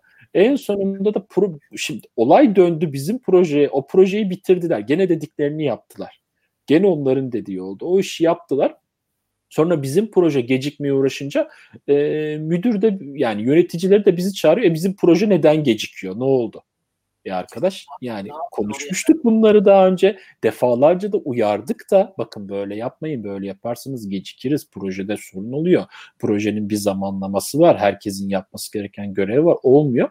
Yok ondan sonra gene ya bu kadar uyarmamıza rağmen toplantılarda bu kişiler bizzat bulunup söylenmemiz rağmen gene bile şey yaptılar yani. Dediler ki bu proje neden geçiyor? E, aynı toplantıya bir ay önce ben söylemiştim bunu. İşte evet. yani böyle şeyler olabiliyor. Yani bu Türkiye şartlarında bunları çok görüyoruz. Ve eminim yani sadece ben değil birçok kişi e, bunu yaşıyordur proje tarafında, proje geliştiren Türkiye'de. Büyük küçük. Bu Güldür Güldür Show'da e, eşofmanlı Şevket Hoca diye bir e, tip var. Evet, evet. İşte böyle saçma sapan sorular sorunca işte ya diyor bunu size de ördekle anlattık diyor işte şeyle bilmem cam fırçasıyla anlattık diyor kornayla Doğru. anlattık e şimdi bir de yani bunu anlattık işte şunu anlattık bunu anlattık. Peki 7 sene oldu yurt dışındasın İngiltere'desin. Evet. Yani Türkiye'deki e, şeyle IT sektöründeki kültürle oradaki IT sektöründeki kültür arasında bir fark görüyor musun? Orada iş yapmak daha mı kolay, daha mı zor yoksa birbirine benzer zorlukları mı var? Ee, Valla fark görüyor muyum dersen projeye başlangıcında birazcık dokümantasyona daha fazla önem verdiklerini söyleyebilirim. E, proje gidişatında çok bir farklılık görmüyorum. Yani bizim bildiğimiz şekilde her şey ilerliyor. Türkiye'de hani bildiğimiz bir farklılık çok söyleyemem. Projenin sonunda e, gene de dokümantasyonu bitmiş bir şekilde istiyorlar. Yani e, ama proje süresinde dokümantasyon mesela yazmasan da oluyor. Ben öyle denk geldim. Çünkü Agile projelerinde yer aldım. E, birazcık onun etkisini yaşadım. Hani burada tek farklı bir şey söyleyebilirim. Şimdi hani biraz önce söyledim ya proje gecikebilir, geciktiğinde e, yani şöyle sıkıntı çıktı. Mesela o arkadaşı aldılar ne oldu? Proje gecikti. Geciktiğinde e, projenin geciken kısmı kadarının ekstra bize ödemesini yapabiliyorlar burada. Yani hatta POC'lerin de ödemesini alabiliyoruz. Yani proof of concept hazırız. Diyor ki ben 5 tane firmayı çağırıyorum buraya. Benim böyle bir sorunum var. Ee, herkes sunumunu yapıyor. İki tane firmayı seçiyor onun içinden. Diyor ki tamam siz iki firma ben size şu kadarlık bir ödeneğim var. Bunu çıkabilirim. Bunun karşılığında bana benim bu sorunumu çözdüğünüzü ve e, iyi bir firma olduğunuzu kanıtlayacak bir proof of concept sunun diyor. Biz de o POC'yi hazırlıyoruz. iki firma da hazırlıyor ve sunumlarını yapıyoruz. On, onun için bile ödenek alabiliyoruz aslında. Daha sonra firma içlerinden beğendiği firma kimse onu seçerek devam ediyor ki çok şükür bugüne kadar onlar da pek kaybetmedim yani. Ağzımda iyi laf yapar. ee, onlar da çok şey yapmadım. Türkiye Türkiye için şu anlattığın şey e, diğer galaksi yani e, biz Hı. daha bırak kendi evet. galaksimizin içindeki şeyleri e, evet. böyle bir galaksinin varlığından haberdar bile olmayabilir e, buradaki pek çok firma. Tabii tabii yani proof of concept'te yani sonuçta proof of concept hazırlamak için yaklaşık bir hafta ile iki hafta arasında değişen bir sürede çalışmamız gerekiyor. Ee, ve o çalışmamızın karşılığını alabiliyoruz burada. Ya şöyle Türkiye'de POC özelinde hani Hı-hı. ama o da bir proje gibi ele alınıyor. Ee, anlaşıldıysa POC projeleri için ödeme yapılıyor. Yani bankalar arası kart merkezi mesela çok yakın yakinen biliyorum. Hı-hı iki tane böyle POC çalışma yaptılar ve e, o firmalarda tabii ki hiçbir yani ne maddi anlamda ne proje anlamda sıkıntı yaşanmadı. Ama bir şirketin gelip de benim şöyle bir projem var işte herkes sunumunu yapsın. Şu iki şirkette hadi siz de bir şeyler yapın getirin bunun da size bir ödemesini yapayım. Genelde bu çok çok çok yabancı olduğumuz bir kültür bizim Türkiye'de. Evet evet evet biliyor biliyor. Yani burada o konuda rahatız yani o konuda sıkıntı çekmiyoruz. Ee, burada yani burada şu anda sıkıntı çektiğimiz kişi şey sorun e, hükümet. Korona nedeniyle biliyorsun yani ben şunu açıkça söyleyebilirim ki Türkiye birazcık daha iyi bir yol kat etti ki ölüm oranlarına ve diğer şeylere de baktığımızda burada hani e, ve şu anda okullar bile açıldı burada. Yani e, okulların açılmasını beklemiyorduk işin açıkçası. Okullardan aradılar e, ve biz çocuğu okula göndermeyeceğiz dedik mesela. Yani ha. okuldan aradılar. Çünkü herkese soruyorlarmış. Orada yetkiliye dedim hani sordum nedir durum? Ee, hani diğer veliler ne diyor dedim. Yüzde ee, %50-50 falan dedi yani. Ee, gönderip göndermeme oranı e, bilmiyorum biraz burada gevşek olduklarını da gördük. Yani şey sektörün haricinde genel olarak böyle bir e, vurdum duymazlık var. Bu birkaç alanda hissedebiliyoruz bunu. Böyle sağlık alanında olsun, devletle alakalı bir takım şeylerde olsun. E, bazı şeyleri çok ilginç. Mesela bir, bir konu oldu bir yere şikayette bulundu. Eşim hatta bulundu bir konuyla alakalı. E, belediyeye şikayette bulunduk e, ve belediyelik görevli arkadaş eşimi arayarak şey demiş. Ya bu konuyla ilgili bugüne kadar hiç şikayet almadığım için hani ne yapmamız gerektiğini bilmiyoruz demiş. Ya pratik zeka da biraz şey sıkıntılı. Yani ellerinde örnek olmadığı için ne yapacağını bilemiyormuş o durumla alakalı çok fazla kitabiler demek ki. Pratik Tabii zeka çok, çok ziyade. Yok yok şey. pratik zekalık yok. Tamamen her şey kitabına uygun bir şekilde ilerlemek zorunda. Yani en azından İngiltere üzerinde böyle diyebilirim. Amerikalılarla da çok çalıştım. Amerikalılarda bu birazcık daha esneyebiliyor. Onlar birazcık daha rahatlar. Ee, ama İngilizler çok hani e, kitabına bir şeyi uyduramadıklarında rahatsız oluyorlar. Ve e, ne yapacaklarını bilemiyorlar. Elleri ayaklarına dolaşabiliyor. Evet. Böyle bir durum var yani. Brexit'i gözlemliyoruz buradan yani. Brexit Hı-hı. bunun şey, canlı kanıtı. Aynen. Aynen öyle. Aynen öyle vallahi gerçekten. Ee, ben sana birkaç soruyla devam etmek istiyorum. Tabii. Hani blockchain ile tanışma hikayeni, kitap fikrini falan hepsini e, öğrendik. Peki hani proje tasarım atölyen var ve blockchain'in bir takım platformları var. E, uygulama yapılan platformları var. Hani birazcık bu tasarım atölyesi ve blockchain platformları konusunda biraz bilgi verir misin? Galiba Ethereum, Bitcoin ve bunun gibi altyapılar da aslında temelinde birbirinden farklı. Evet hepsi blockchain e, mimarisi ama temelinde e, Ethereum'un o diğerlerinin e, ayrıldığı noktalar var. Mesela bunlar e, konusunda ufak tefek bilgiler alabilir miyiz senden? Şöyle hemen hızlı bir eğitim yapalım o zaman. E, ya, Bitcoin dediğimiz şey ilk blockchain uygulaması. 2008 yılında kimliği belirsiz birisinin yazdığı bir makaleyle ortaya çıkıyor ve aslında Bitcoin'in hedeflediği şey geleneksel finans sistemine alternatif olarak çalışabilecek ama bir merkezi birim tarafından da yönetilmeyen ya da kontrol edilmeyen bir finansal düzen kurabilecek bir öneri, bir teori. E, ne bunun yaklaşımının temelindeki ana unsur? Şu, tarih boyunca işte e, önemli unsurları, e, toplumlar ya da bireyler arasındaki güveni tesis eden unsurları hep merkezi yapılar yönetmiş ama aynı zamanda merkezi yapılar bunu istismar etmiş. O zaman merkezi yapıları devreden çıkartıp kendi kendine işleyebilecek, birbirini tanısın tanımasın, katılımcıların tamamı arasında güven unsuru oluşturabilecek bir sistem tasarlayabilir miyiz? Yani bu soruya cevap arayarak ve bunu fin- geleneksel finans sisteminin üzerine kurgulayarak Bitcoin adında bir makale yayınlanıyor. 9 sayfalık bir makale.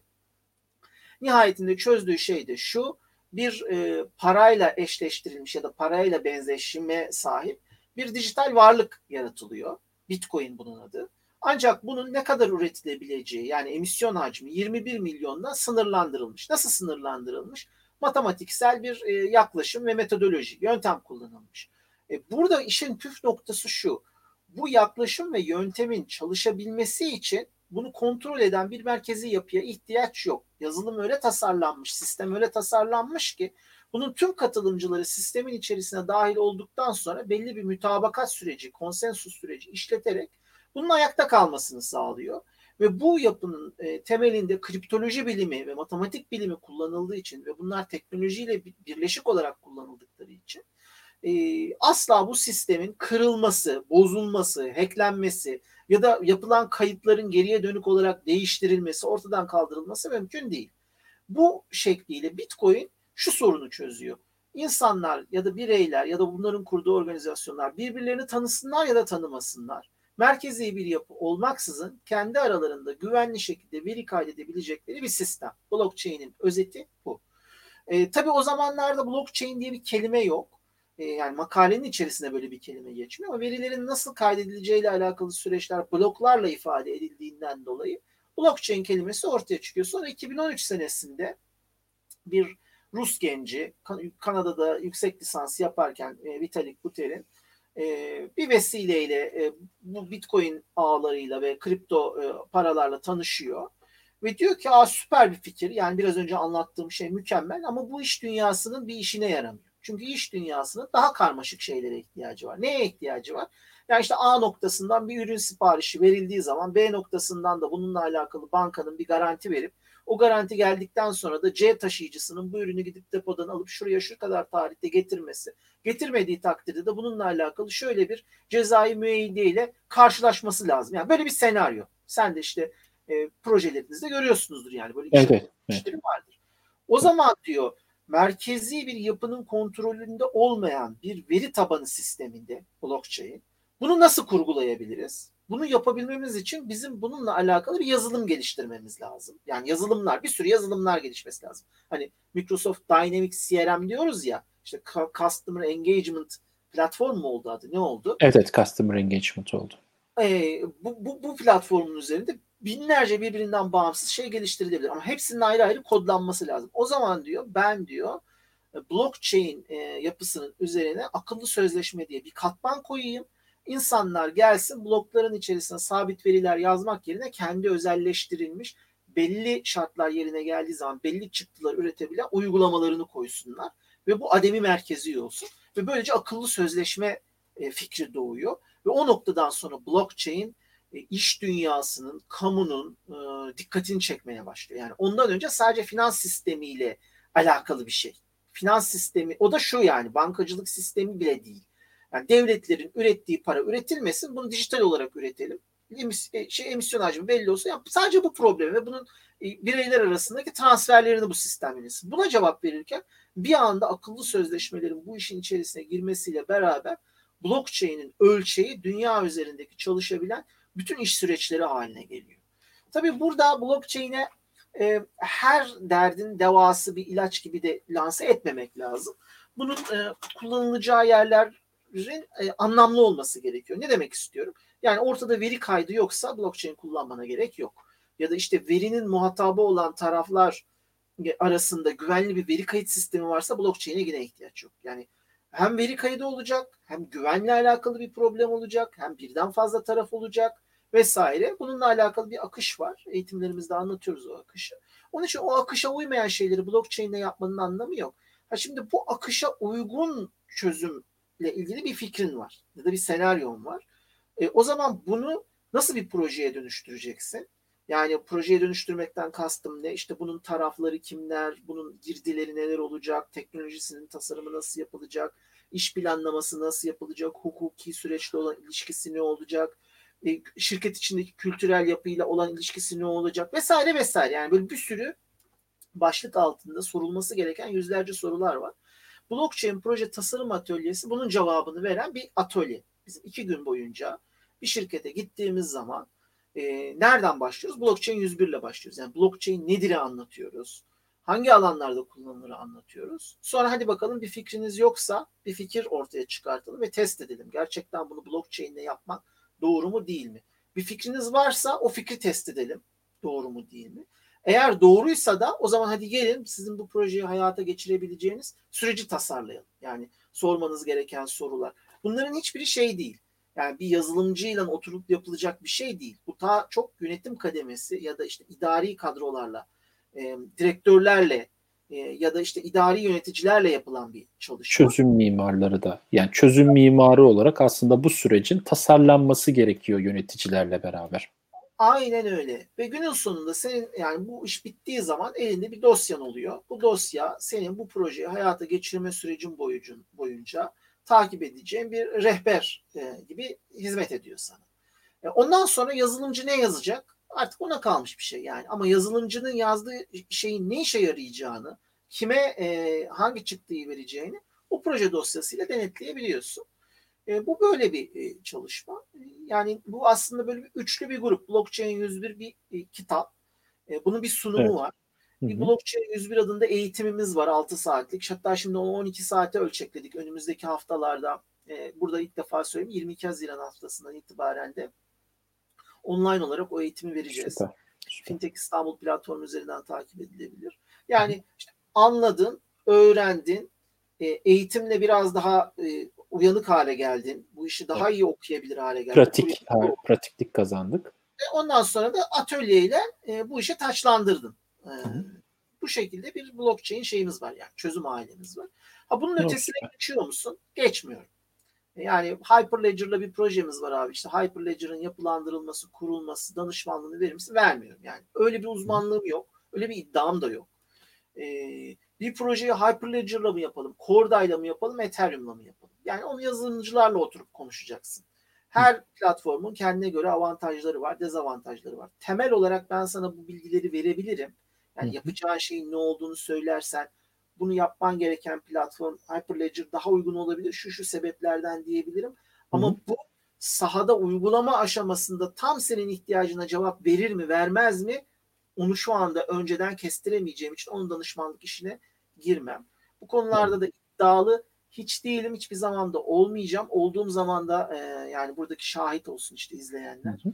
E, kulağımı çeksinler. Çünkü bu dünya şu anda daha her şeyin gaz ve toz bulutundan yavaş yavaş gezegenleşmeye başladığı, yavaş hı hı. yavaş katılaşmaya başladığı bir dünya. Bütün dünyada böyle. Yani Türkiye ya da İngiltere ya da işte Amerika için değil. E, bir şeyler ortaya çıktıkça, bir şeyler anlaşıldıkça e, yeni sorular beraberinde geliyor. İşte e, ademi merkezi bir yapıdan bahsediyoruz ama merkeziyetsiz bir yapı olunca bunun yönetişim modeli ne olacak sorusu gündeme geliyor. E, bir yönetişim modeli için bunu belirleyecek bir merkez kurduğun zaman da o zaman ademi merkeziyet ortadan kalkmaya başlıyor. O zaman blockchain felsefesine ters düşüyor. Mesela bunlar tartışılıyor şu anda dünyada. Ama bu işin nihai gideceği yer neresidir diyecek olursan bence bu ıı, şey çok büyük bir balon yani hepimizin yanlış gördüğü bütün dünyanın yanıldığı tarihin en büyük balonu değilse eğer olmadığına inanıyorum. E, çünkü işin mantığı çok sağlam bir temel üzerine kuruldu.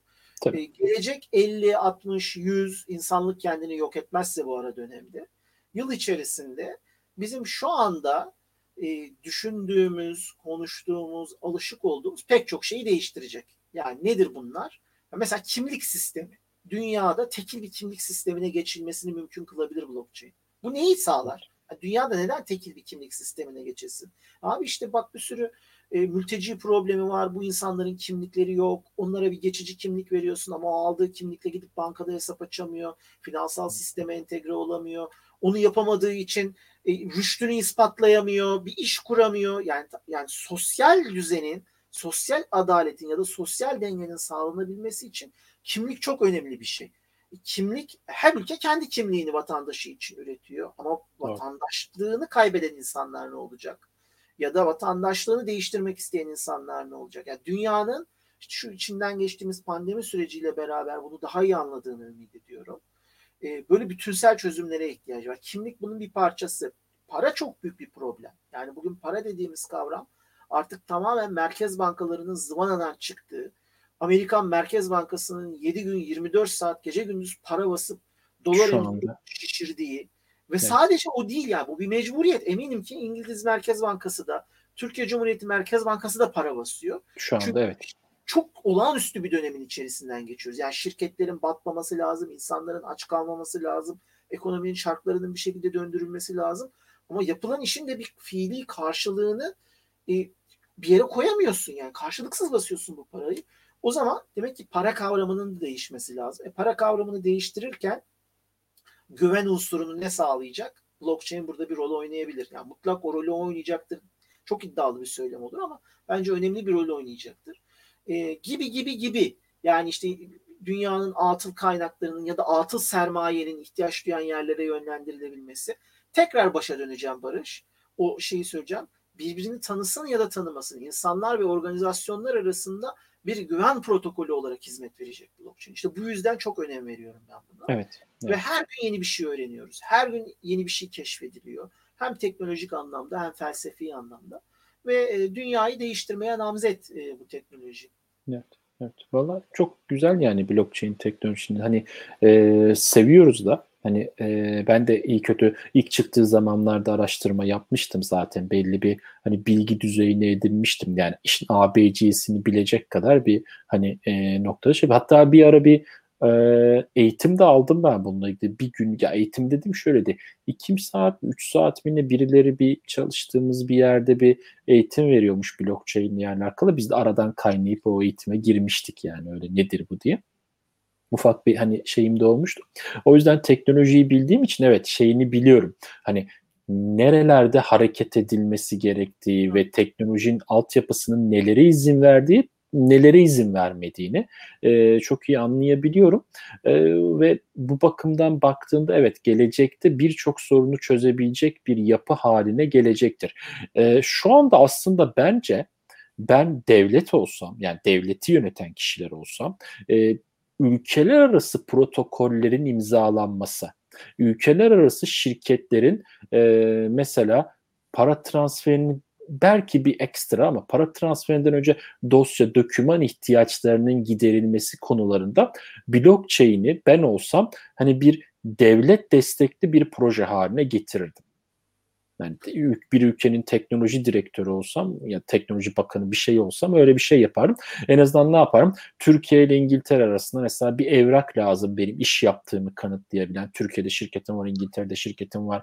Ne bileyim para transfer ediyorum, bir şey yapıyorum varlığının ortaya konması lazım. Hatta bir kere şöyle bir şey olmuştu. Microsoft'ta biz bir konuda bir başvuru yapmıştık. İngilizce bir doküman istemişlerdi bizden.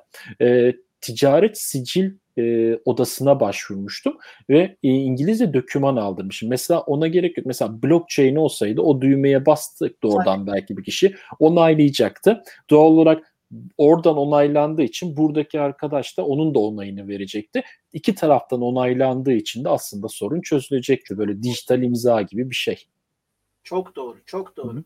Ya bu işbirliği yapmayı gerektiriyor. Yani Avrupa Birliği blockchain e, blockchain şeyi var, platformu ve forumu var, e, araştırma forumu var. Orada mesela bu konular üzerinde Avrupa Birliği ülkeleri ortak bir e, potada çalışıyorlar. Türkiye'de Ticaret Bakanlığı bu konuya çok meraklı, ilgili, hı. aktif, e, yakından takip ediyor. E, diğer bakanlıklarımız Enerji Bakanlığı olsun, işte Sağlık Bakanlığı olsun, uzak değiller. Milli Eğitim Bakanlığı bu konuya ilgili. Zaten 11. E, Cumhurbaşkanlığı e, şeyinde e, dönemsel planlamasında da e, blockchain teknolojileri, kripto para teknolojileriyle alakalı maddelerde yer almıştı. Merkez Bankası işte paranın dijitalleştirilmesiyle alakalı süreçte bu teknolojiyi kullanmak için çalışmalar yapıyor. Yani detaylarına hakim değiliz ama e, bunlarla ilgili bir takım çıktıları görmeyi bu sene en azından bekliyorum ben. E, ve bunların işte evet, uluslararası işbirlikleriyle de taşlandırılması lazım. Yani işte o Aynen. rekaberliği konuşurken anlattım ya. Evet. artık yani iş kültürü, şirketlerin kendi aralarındaki dinamizm, devletlerin kendi aralarındaki dinamizm bunu mecburi hale getiriyor. Yani bunu yapanlar sıyrılacaklar ya da bunu yapanlar sıyrılacak demeyelim de bunu yapanlar e, olmaları gereken yerde durabilecekler. Aksi takdirde bir şeyleri kaybetmek zorunda kalacaklar. Bir de e, vatandaşlar, halk ya da işte kimse yani biz yaşayan insanlar, toplumlar bunu yapanları tercih edeceğiz ya da yapmayı vaat edenleri tercih etmeye başlayacağız. Ee, çünkü, çünkü güvenli olacak, güvenli olduğunu bileceğiz blockchain altyapısında tabii, olduğu için. Tabii, tabii, tabii, tabii, tabii, tabii. Yani işte Amerika'da şu yaşanan hadiseler, son dönemde yaşanan hadiseler yani deniliyor ki işte o polis, e, adamı öldüren polis geçmişi çok karanlık. Yani bir sürü şeyi varmış, sabıkalı hadisesi varmış. Ee, e, ne oldu yani bir dosya bir yerde duruyor, bir bilgisayarın içerisinde kaydedilmiş duruyor değil yani işte bunları blockchain'in üzerine taşıyıp ne gibi çözümler get hayata geçirebiliriz. Bu bence bir mecburiyet haline gelecek. Yani kaçınılmaz bir şey olacak. Dediğim gibi ya bunu yapanlar tercih edilecek ya da yapmayı vaat edenler tercih edilecek. Yani bunu yapmamak gibi bir seçenek olmayacak ilerleyen yıllarda. Evet, evet yani işin evet ilginç boyutu da bu zaten yani blockchain'in gideceği noktaların e, tetikleyicisi olacak nokta bence bu yani yapmamak bir tercih noktası olmayacak bu işte blockchain'i tetikleyen nokta olacak. Çünkü artık başka tercih edilebilecek bir şey kalmayınca mecburen ister istemez buna el atıyor olacaklardır diye düşünüyorum. Bir noktada bu gelecek. Ee, bir sorum daha olacak sana. Hani birazcık bahsettim başlangıçta ama Mar- Mercek Tek senin firman da hani blockchain üzerine bir firma mı yoksa hani daha tam iştiraki nedir? Birazcık da blockchain merkezli mi değil mi? Eğitim mi? Şöyle bizim Mercektek'in e, ana faaliyeti aslında e, kurumsal gazetecilik.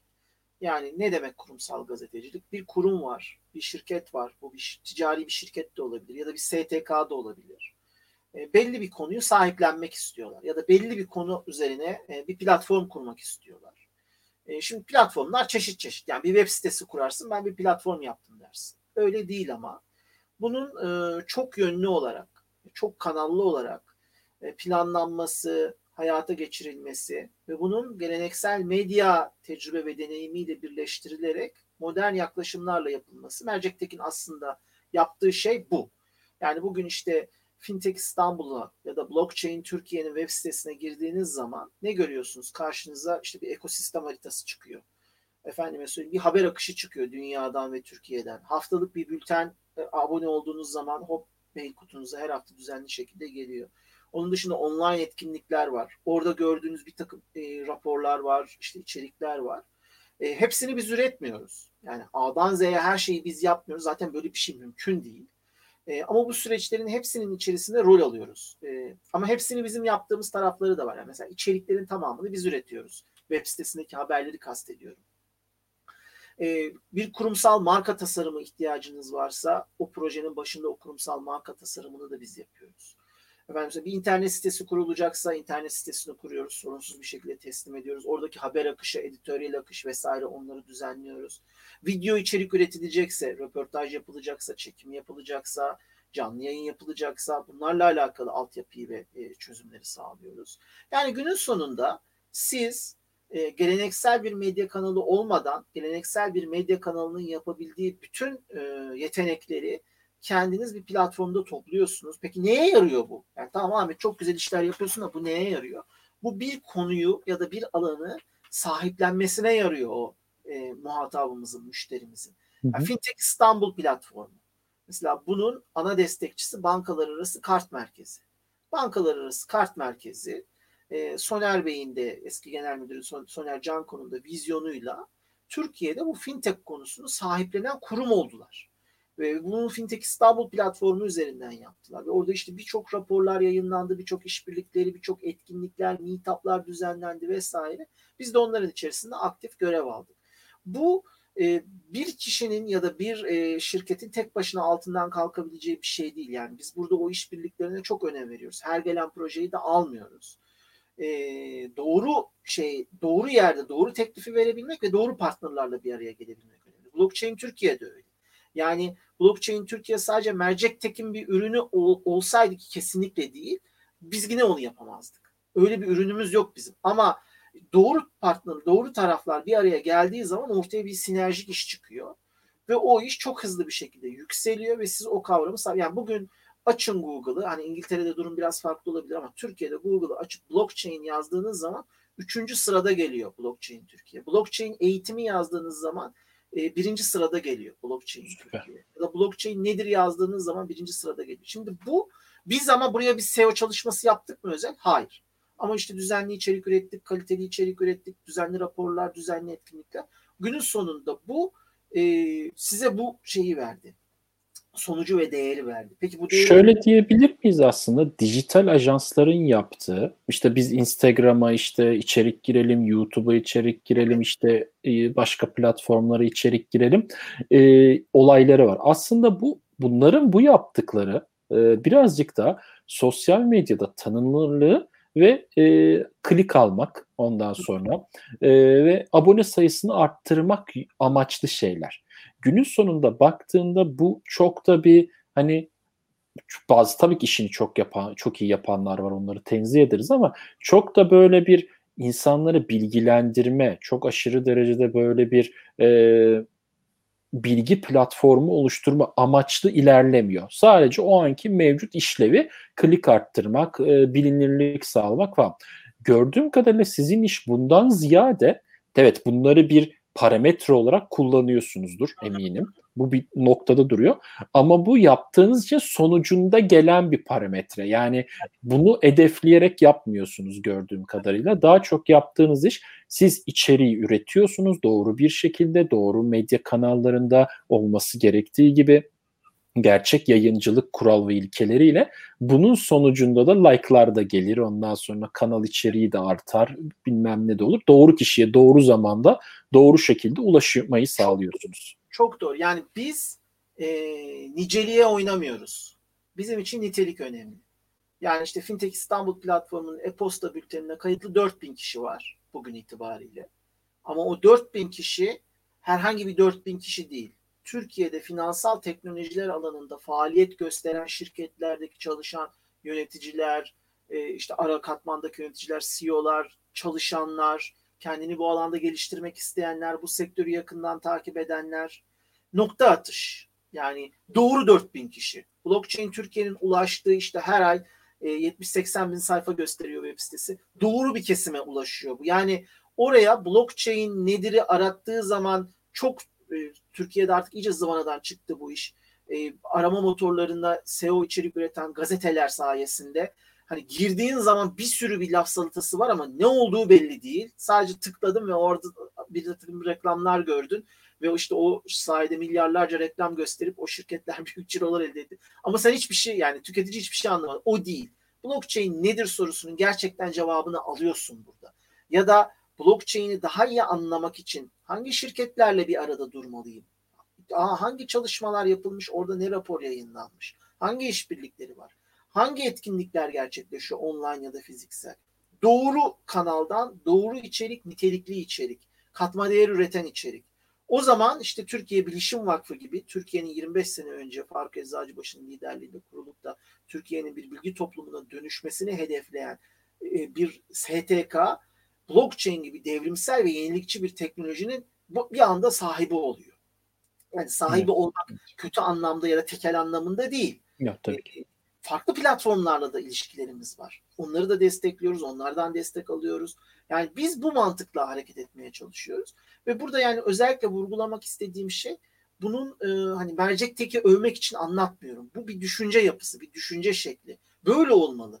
Yani bugün ihracat alanında çalışanlar da, ithalat alanında çalışanlar da, domates üreticisi de, patates üreticisi de, neyse ne yani. Herkes bu mantıkla hareket ederek işini sahiplenmeli. Biz bunun çok ufak tarafında küçük bir görev yüklenicisi olarak bu hizmetleri vermeye çalışıyoruz. Yani bugün birisi bize gelse işte tarım e, hayvancılık, tarım ve hayvancılıkla alakalı bir platform kurmak istiyoruz dese muhtemelen biz o işin içerisine girmeyiz. Çünkü hem bilgi anlamında da bilgili olduğumuz bir alan değil. Bize mesela bana çok geliyor. Abi bize web sitesi yapar mısınız? Sorusuz bir şekilde web sitesi yapıyoruz ama çok sevdiğimiz yakın bir dostumuz değilse ya da böyle işte bir hatır işi yoksa biz asla web sitesi işine girmiyoruz. Bir platform kuracaksak web sitesi işine giriyoruz. Bize geliyorlar işte bize e, SEO içeriği üretir misiniz? Asla üretmiyoruz. Biz bir platformla yıllık bir sözleşme yapacaksak ve işte oraya ayda 50 tane 100 tane içerik üreteceksek onu onun bir parçası haline getiriyoruz. Yani biz bir ajans değiliz o Hı-hı. açıdan. Bir ajanslarla evet. rekabet de etmiyoruz. Zaten bir ajansa gidip milyon dolar verseniz de bu hizmetleri bu şekilde alamazsınız. Satın da alamazsınız. O noktada da yani hiç ağır başlı olmayacağım. E, bugüne kadar e, şey yaptığımız, destek verdiğimiz bütün e, şeyler, e, platformlar, irili ufaklı, iki tane büyüğünü söyledim, ufakları da var. Bu Hı-hı. noktada başarılı oldu. Yani biz bu açıdan yenilikçi olduğumuzu düşünüyoruz. Ama bunun bir handikapı var Barış. Hı-hı. Bu iş çok fazla Ahmet Usta odaklı. Yani e, bir girişimden ölçeklenerek bir şirkete dönüşebilecek bir iş yapmıyoruz biz. Yani e, hmm, ben tersi gibi her işin altına koşarak giderek hmm. sırtlanarak bunu götürüyorum. Onun için e, girişim misiniz? Yok giri, yani Ahmet Usta bir girişimci olabilir ama mercek tek bir girişim değil. E, bir girişime onu dönüştürmek de çok zor. Çünkü e, şuna eminim hani oraya doğru götürürsek e, girişime dönüşüp sonra bir ajansa evrilecek. O zaman diğer evet. ajanslardan bir farkı kalmayacak. Onu da yapmıyorum. Nereye kadar benle giderse gider. Ama Ahmet Usta olmadığı zaman bu platformlar ölür mü? Ölmez. Neden? Çünkü orada da çok güzel ekipler var. Dedim ya ekiplerle işleri yapıyoruz. O ekiplerle çok güzel ilerliyor. Onlar da know-how kazanıyorlar. Ee, umarım ki bu ölçeklenir ve farklı alanlarda farklı benzeri şeyler de karşımıza çıkar. Bence Mercek'tek için bu kadar konuşmak e, kafi olsun. Çok da ağrıtmayalım izleyicilerimizin başını. Tamamdır. Ee, senin varsa bana sorun alabilirim. Ee, tabii senin sorundan önce aslında şunu şey yapmak istiyorum. Bir yazan arkadaşlar var LinkedIn kanalından ama bunlar genelde soru değil daha çok hani e, görüşmekle alakalı. Ya arkadaşlara sadece şunu söyleyebilirim. Özelden bize yazarsanız bu konularla alakalı olarak biz hani ayrıca cevap veririz. Şu an hani yayının akışıyla uygun e, şeyler değil bu yazılan konular gördüğüm kadarıyla. O yüzden özelden bu soruları alabiliriz sizlerle. Tanışırız, konuşuruz. Neyse çözüm üretmeye çalışırız. Ee, böyle diyeyim. Senin var mı bana sorun? Sanki ya soru hazırlamıştın çünkü. Böyle karşılıklı yazıştık ama şu anda baktım tekrardan o sorulara bir. Hı hı. E, yani bir kısmına cevap vermişiz. Tekrardan dönüp onların detayına girmeye gerek yok. Hı hı. Yani ben senin yaptığın işte çok iyi olduğunu biliyorum. Evet, çok sağ olasın. Bu konuda yani şey gözüm kapalı referans olabilirim. Hı hı. Ee, zaten o tecrübeni ve deneyimin hani uluslararası bir platforma yurt dışına taşıdın, götürdün e, yani yaptığın alanda e, kendini sürekli güncelleyen ki bu bu sektörün en büyük ihtiyacı bu yani kendini güncellemek. Evet, kendini evet. güncellemediğin anda bir anda şey kalıyorsun, geride kalıyorsun. Onu çok başarılı yapabilen bir insansın. Ee, yani hani bir CRM ya da işte artık Customer Engagement projesi yapacak olsam ondan sonra geleceğim kapısını çalacağım tek insan sensin diyebilirim ama bunun dışında çok fazla yeteneklerin olduğunu da biliyorum e, modelcilik konusunda, model boyama konusunda da kapını çalabilirim. Oh, süper. Beraber bir şeyler yaparız ya. Yaparız. Tartışırız. Fırçaları, boyalar alıp hangi fırça modelleri, hangi fırçalar, hangi boyalar, hangi markalar kullanıyorsun? İşte cahil adamın aldığı fırça böyle oluyor. Abi şey e, bunlar e, Bob Ross'un şey fırçası gibi fırça almışım ya. Minyatür boyayacaksın arkadaş. Bunun kısa olması lazım. Yarın evet. gidip değiştireceğim şimdi bu fırça setini.